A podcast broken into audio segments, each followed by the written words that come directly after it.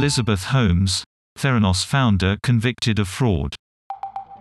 A jury found the Silicon Valley ex-CEO guilty on four of 11 counts after seven days of deliberations.